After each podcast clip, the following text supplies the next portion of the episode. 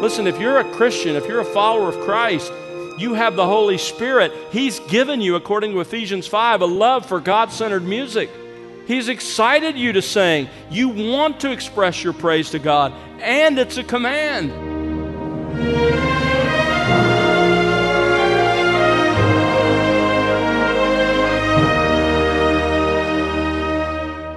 Welcome to The Word Unleashed with Tom Pennington. Tom is pastor teacher at Countryside Bible Church in Southlake, Texas.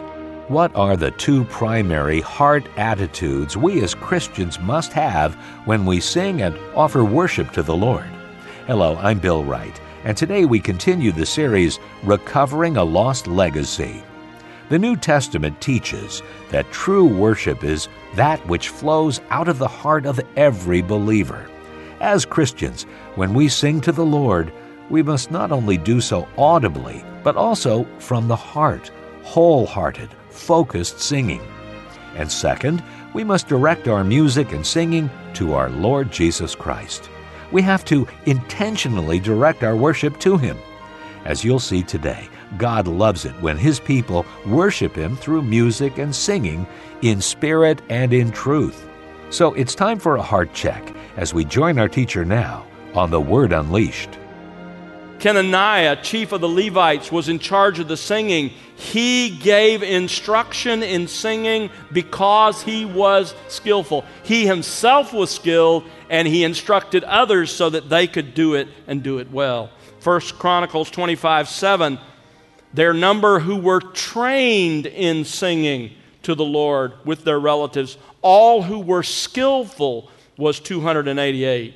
Second Chronicles 34 12, all who were skillful with musical instruments. It's interesting, the Jewish Mishnah says that choir members for the temple choir had a five year training period before they were allowed to sing in the actual choir. Five years of preparation. Well, we don't insist on that, but let me put it very clearly and bluntly. Musicians that are unprepared and music that is done poorly because of a lack of diligence doesn't honor Christ and it distracts from true worship. Psalm 33 3 says, Play skillfully with a shout of joy. Play skillfully implies that you have the inherent ability, that you have worked to develop that skill and ability, and that you consistently rehearse and practice so that you're ready to do what God has gifted and called you to do. So, in the Old Testament, the musicians' requirements, they had to be true believers, they had to have skill and regular practice, and thirdly, they had to be engaged in intentional worship. 1 Chronicles 23 5 again says, The 4,000 Levites assigned to lead in music and worship were praising the Lord. You see, regardless of the style of music, and I've seen this violated with both traditional and even classical kinds of music as well as contemporary music. Regardless of the style of music, the actual presentation of the vocalists and the musicians is very important. Pretentious performances calculated to garner the praise of the audience distract from the ultimate purpose of the music, which is the glory of God. Paul understood this, even in his preaching. In his preaching, Paul deliberately chose not to speak with cleverness of speech as he called it in 1 Corinthians 1:17. He had acquired some skills in classical rhetoric. But he said, I'm not going to use those in my ministry to God's people. In the same way, musicians involved in leading worship have a responsibility to reject a performance mindset, often acquired in their training.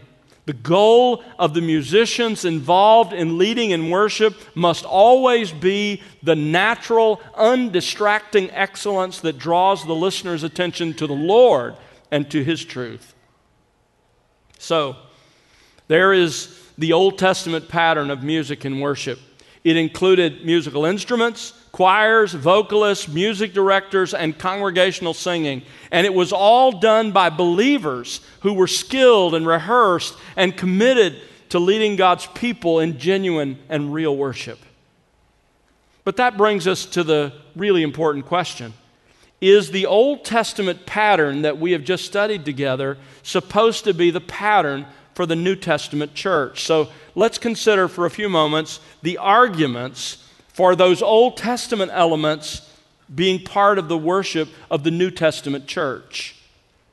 You see, let's admit that there are some, even some that we respect, who look at the New Testament record and conclude that the New Testament church shouldn't use those resources. They shouldn't use instruments. They shouldn't use choirs in worship. John Calvin, for example, advocated singing only the biblical psalms without instruments. Here's what he wrote. Here's what he wrote. He said, "Musical instruments were among the legal ceremonies which Christ at his coming abolished.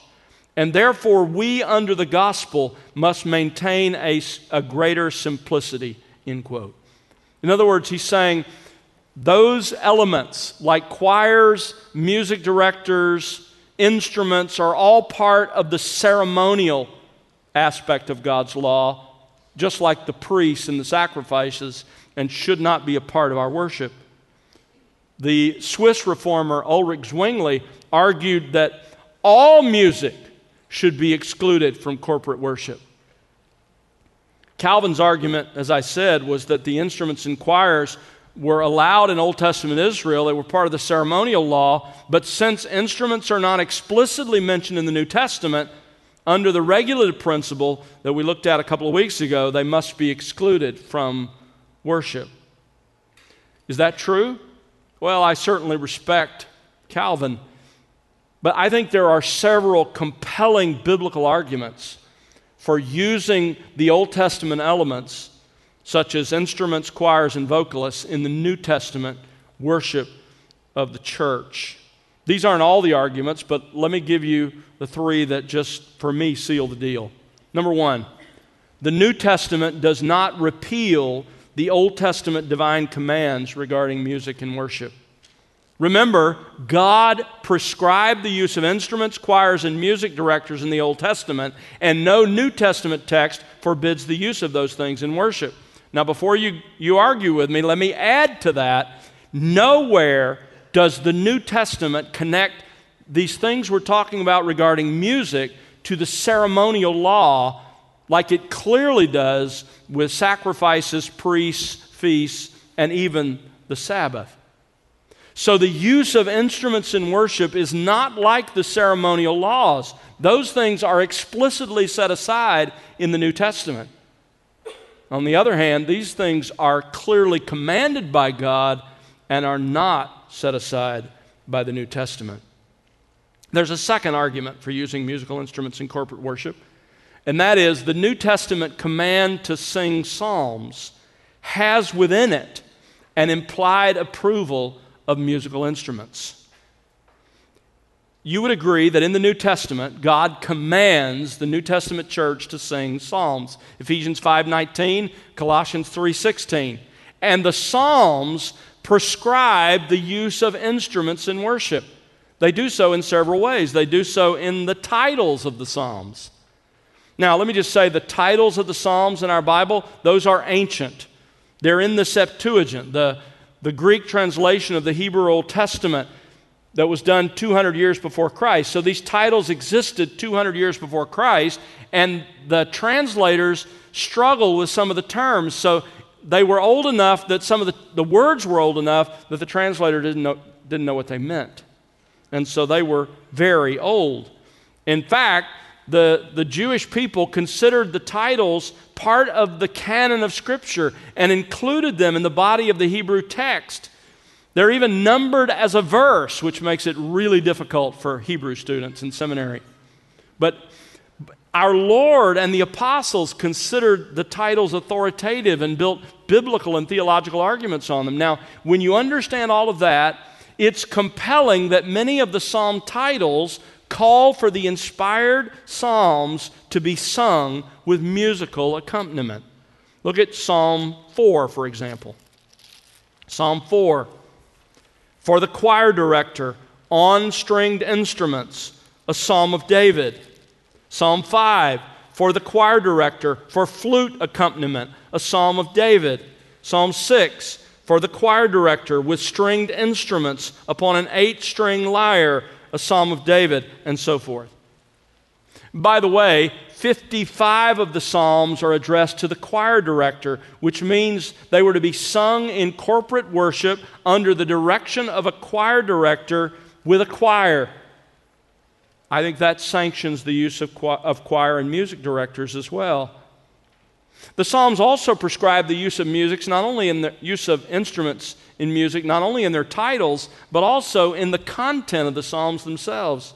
For example, Psalm 33 2 Give thanks to the Lord with the lyre, sing praises to him. And by the way, sing praises to him in the Septuagint is the word used is psallo. And in Ephesians 5:19 that same word is translated make melody. Sing praises to him with a harp of 10 strings. Psalm 98, verses 5 and 6 Sing praises to the Lord with the lyre, with the lyre and the sound of melody, with trumpets and the sound of the horn. Shout joyfully before the King, the Lord. Turn to Psalm 92. Psalm 92, verse 1. It is good to give thanks to the Lord and to sing praises to your name on Most High, to declare your steadfast love in the morning and your faithfulness by night with the ten string lute and with the harp, with resounding music upon the lyre. Now, notice that all of that is said. Look back at the title of this psalm a psalm, a song for the Sabbath day. This was to be done on the Jewish Sabbath they were to sing with instruments. This was part of what's included in the content of the Psalms. But not only do we see this in the titles of the Psalms and in the content of the Psalms, but the word Psalms itself teaches us this. Both the Hebrew word for Psalms in the Old Testament and the Greek word in the Septuagint and the New Testament can mean to sing accompanied by strings. So the very command to sing psalms is at least permission and perhaps a command to use musical instruments. Harold Hoehner, whose magisterial work on the book of Ephesians uh, is a, a great resource in the study of this, of this letter, the Ephesian letter, writes this Although one cannot be dogmatic the New Testament church may have followed the Old Testament and Judaistic practice, as it had in other instances, by singing the Psalms with a stringed instrument. In fact, turn to Ephesians 5, because what Paul says here is most interesting. Ephesians 5, and look at verse 19. We've pulled a lot from this verse, but there's more here. Notice the, song, the uh, verse begins, verse 19, speaking to one another in psalms and hymns and spiritual songs. Obviously, to speak is to use the human voice, but he means speaking specifically. Notice the next word, singing. The Greek word for singing is the normal word for using the human voice in music. But then he adds, and making melody. Now, why include both singing and making melody if they mean exactly the same thing. It's possible that he did that on purpose. But the truth is, there's a nuance of difference between these words. Singing refers to producing music with the human voice, making melody is literally psalming. The word can and often does mean to pluck a stringed instrument. By using both of these words here, it's very possible, I think likely, that Paul was referring to singing and the use of instruments. But there's a third argument for the use of instruments in worship that I think seals the deal for me, and it's this the practice of heaven is to use musical instruments in worship. In heaven, the church worships God with singing accompanied by instruments. Revelation 5, verses 8 and 9. The four living creatures and the 24 elders, as we're studying Revelation, we've learned they represent the church. They fell down before the Lamb, each one holding a harp, and they sang a new song. Now, if the use of instruments was in fact part of the ceremonial law that was fulfilled with the coming of Christ, why in the world are they duplicating that around the throne of God and we will do that forever? That makes no sense. While I respect those like Calvin and others who come to different conclusions, I simply cannot agree with them. To me and to the other elders of this church, the biblical evidence is completely overwhelming that it is acceptable not only to use the human voice, but all kinds of musical instruments that exist to praise God. Martin Luther in 1541 presented a Bible to an organist, a man named Wolf Heinz. And in the front of that Bible, Luther wrote Psalm 149, and then he wrote these words The stringed instruments of the Psalms are to help in the singing of this new song, that is, the song about the gospel. And Wolf Heinz and all pious Christian musicians should let their singing and playing to the praise of the Father of all grace sound forth with joy from their organs and whatever other beloved musical instruments there are, recently invented and given by God, of which neither David nor Solomon, neither Persia, Greece, nor Rome knew anything. Amen. End quote. He's exactly right. That is what the Bible teaches. So those are the those are the resources that are available to us in the corporate worship and music. There's one final insight, a seventh insight Scripture gives us, I want us to consider very briefly, and that is the biblical attitudes for music in worship. I've touched on these, but I, I, want to come back and focus on them. There are two primary heart attitudes that we should have in music and worship, together and individually. First, sing and play with your heart. Look at Ephesians chapter 5, verse 19 again. Speaking to one another in psalms and hymns and spiritual songs, singing and making melody with your heart. With your heart. That prepositional phrase explains how we're to sing and how we're to play. Your heart is your entire inner self, your immaterial being. That means a couple of things. That means that worship and music should not be half hearted, it should be wholehearted, with energy, with enthusiasm. You know that's a pet peeve of mine, and I've already addressed it. Listen, sing out to God.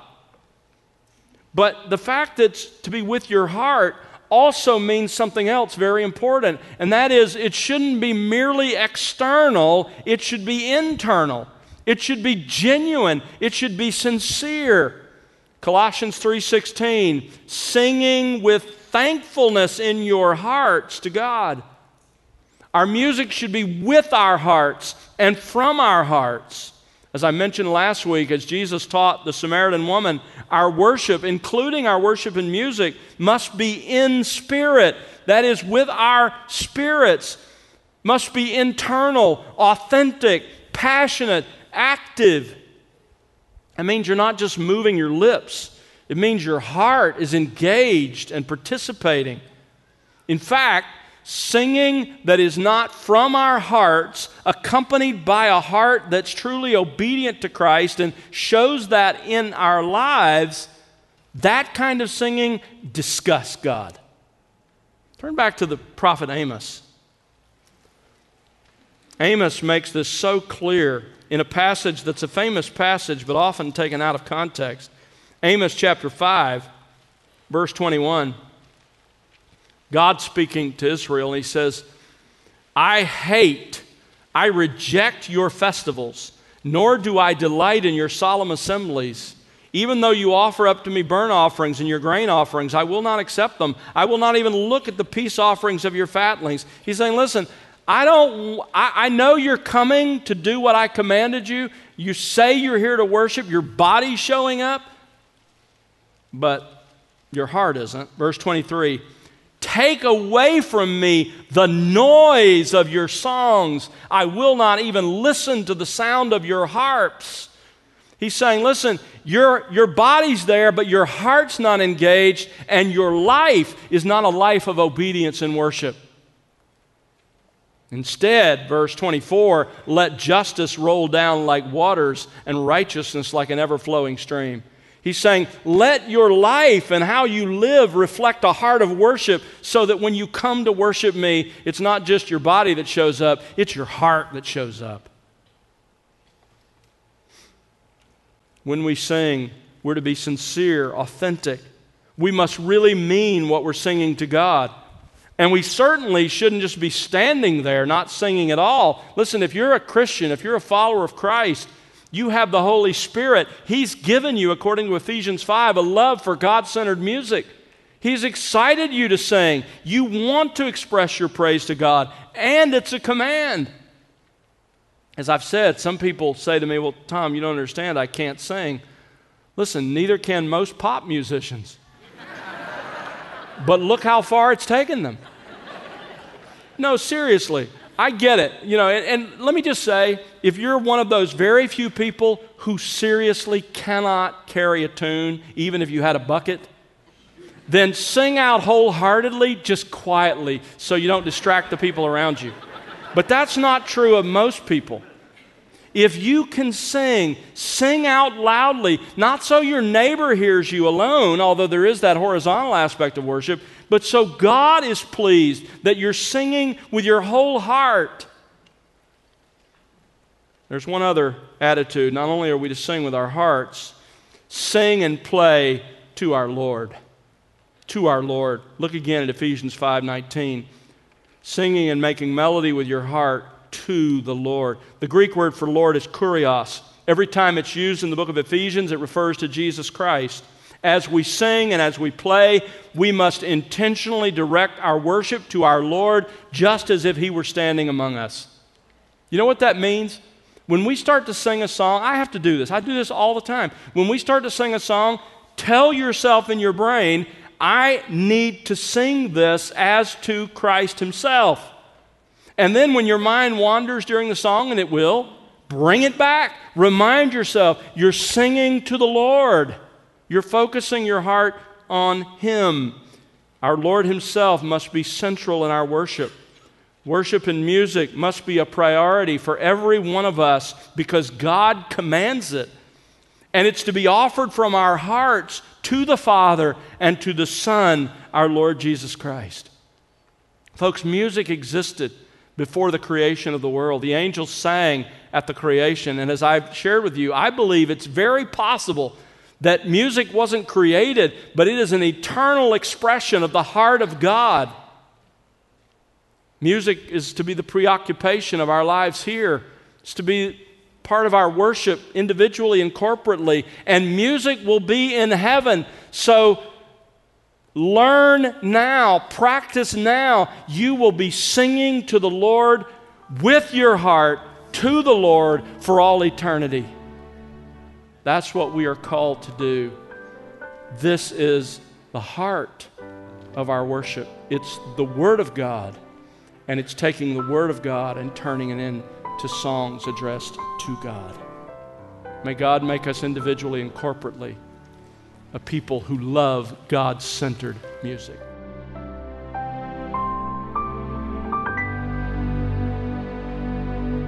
That's Tom Pennington here on The Word Unleashed with part 8 of his series, Recovering a Lost Legacy.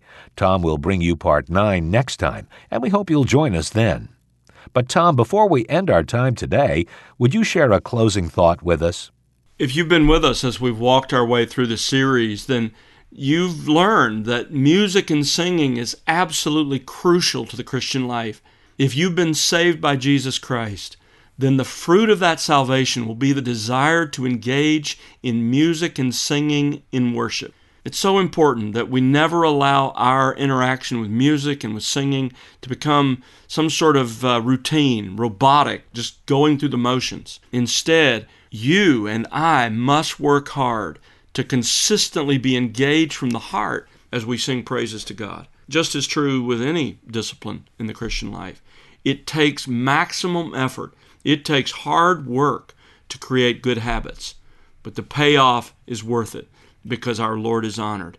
So sing from your heart as unto him. Thanks, Tom. And friend, does the Bible speak about the government and structure of the church? In his book, A Biblical Case for Elder Rule, Tom Pennington presents in depth evidence from Scripture to show that God intends every local church to be governed by a plurality of godly men. In an age where a biblical ecclesiology is often neglected, it is critical to recapture what the Bible teaches about the structure of the church. Purchase your copy of Tom's book, A Biblical Case for Elder Rule, today at thewordunleashed.org. That's thewordunleashed.org. And now for Tom Pennington and the entire team, I'm Bill Wright. Thanks for listening to The Word Unleashed, exalting God's glory, explaining God's truth.